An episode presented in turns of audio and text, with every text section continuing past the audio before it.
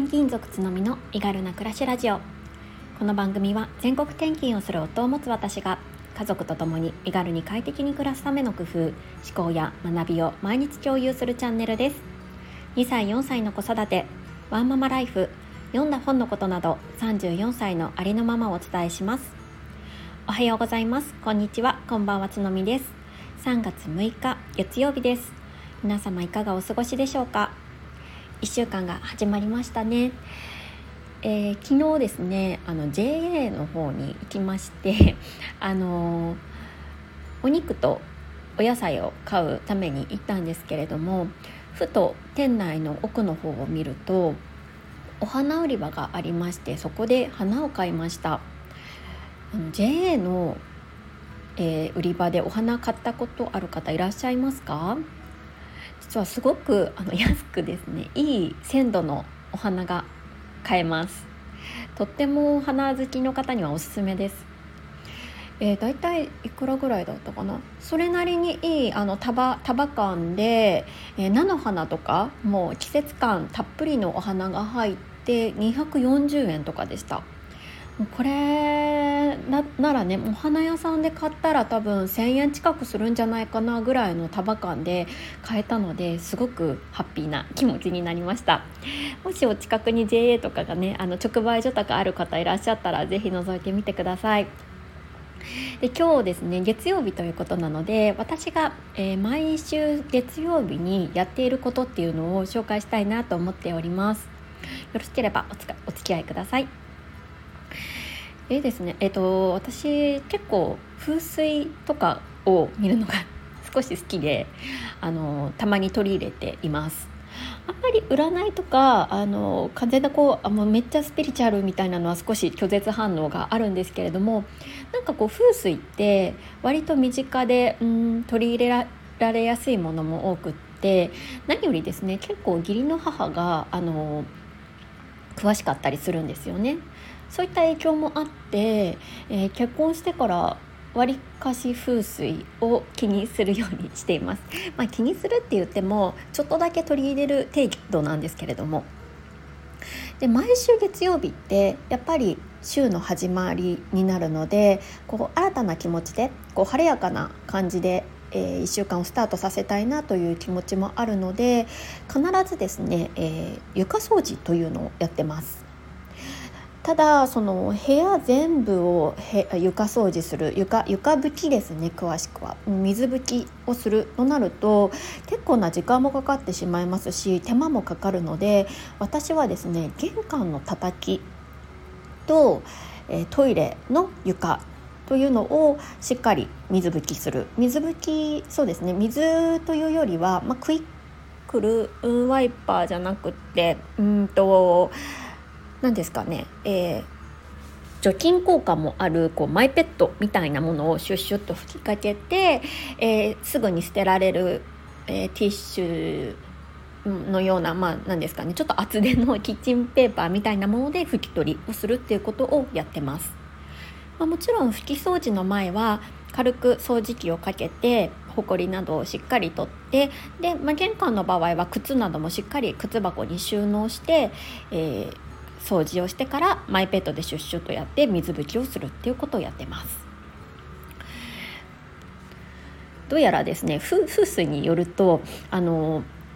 この床っていうのはこう邪気とか悪いものっていうのを結構こう吸い取ることがあるらしくってあの悪い気をですね溜めてしまいがちらしいのでしっかり水拭きするとあのいいですよっていうことが提唱されてるみたいです。で特に、えー、玄関というのはいいことも悪いこともこう迎え入れるあの場所になるので非常に重要だっていうのを聞いたことがあります、うん、運の通り道になるっていうふうに言われているそうですね。なので、まあ、この玄関の叩きをしっかりほこり取って水拭きできれいにすることによってどうやらですね金運とか財運がアップする。というふうに言われてるみたいですよ。でトイレはやっぱりねあの清潔感というのが大切な場所になるのできれいにするとですねまあ排泄に関わる場所っていうことなのできれいにすると健康運アップにつながるというふうに言われているみてみたいです。なんかどうやらですね風水的には、まあ、トイレは、まあ、綺麗に見えていても目に見えない不運とか、まあ、病気のもとっっていうのが床に落ちているというふうに考えて考えられているそうです。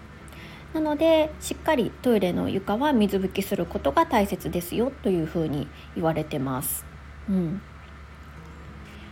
もちろん水拭きって少し面倒くさいので、まあ、毎日毎日っていうのは難しいと思うんですけれども週の始まりの朝にやると何ですかねこうやっぱり清々しい気持ちになるんですよね。あの気が整うまでは感じないんですけどやっぱりあのすっきりした感じがありますし自分自身が何よりも気持ちいいと感じるので毎週やるようにしています。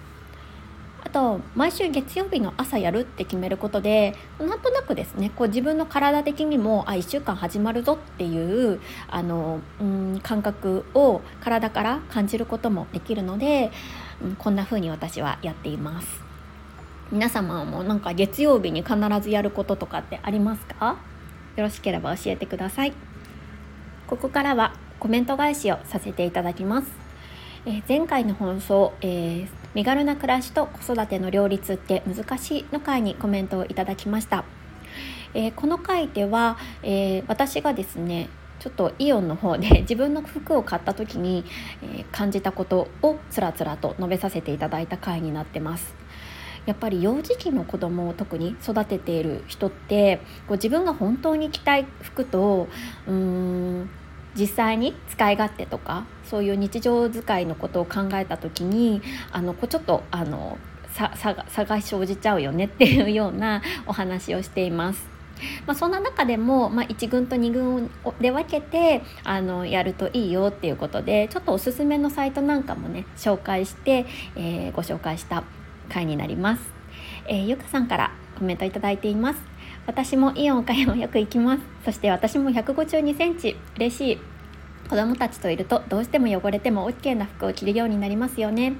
子供たちと過ごすってそうなりますよね。リエディ見たことなかったです。すぐチェックします。ということでコメントいただいてます。ありがとうございます。ねあの ゆかさんあの岡山4行かれるっていうことで、ね、きっとね近くに住んでらっしゃるんだろうなって思って本当になんかこう身近に感じて嬉しいです。ねもしかしたら合ってるかもしれないですよね。そして身長も152センチなんですね。そうこの身長だとなかなか難しくないですか？お洋服選び。ね、私特にボトムスが結構あの苦労するのでこのリエディですね本当 XS サイズがあるのでぜひぜひ見てみてください。価格もね3000円から5000円ぐらいまでと比較的手の出しやすい値段になってるので、うん、お試しくださいね。えっ、ー、とこのコメントえーと、この、えー、放送の概要欄のところに URL を載せておりますのでそこからもチェックできます。はい。続いてジェニーさんです。こんにちは。私も152センチと自称していましたがこの前の検診は151センチでした。私はヒールを履かないので裾上げが必要だったりすることが多いです。裾上げ無料のところや XS サイズのあるところをよく利用します。小柄さん向けのサイトの紹介ありがとうございます。ということでコメントいただいてます。ありがとうございます。あジェニーさんも小柄さんなんですね。お仲間ですね。そうやっぱりこうちょっと今って丈感の長いものもすごい多いのでボトムスね特に裾上げ必要になっちゃったりしますよね。なんかどうしてもお気に入りとかでもう絶対これがいいみたいなやつはもう私はもう思い切って買っててでまああのお直しとかに出したりとかしてましたけど、まあ、今はねなかなかちょっとあのそこまでの余裕が自分にないっていうこともあってもう最初からなるべくこうあの裾上げ無料だったりあのジェニーさんみたいにねあのそういったところを選んだりあとはまあご紹介した XS サイズのサイトで買ったりとかしています、ね、よろしければジェニーさんもぜひぜひ見てみてください。すごい素敵なお洋服いっぱいあります。はい本日はこんなところでしょうか。皆さ皆様もご機嫌な月曜日をお過ごしください。それではまた明日。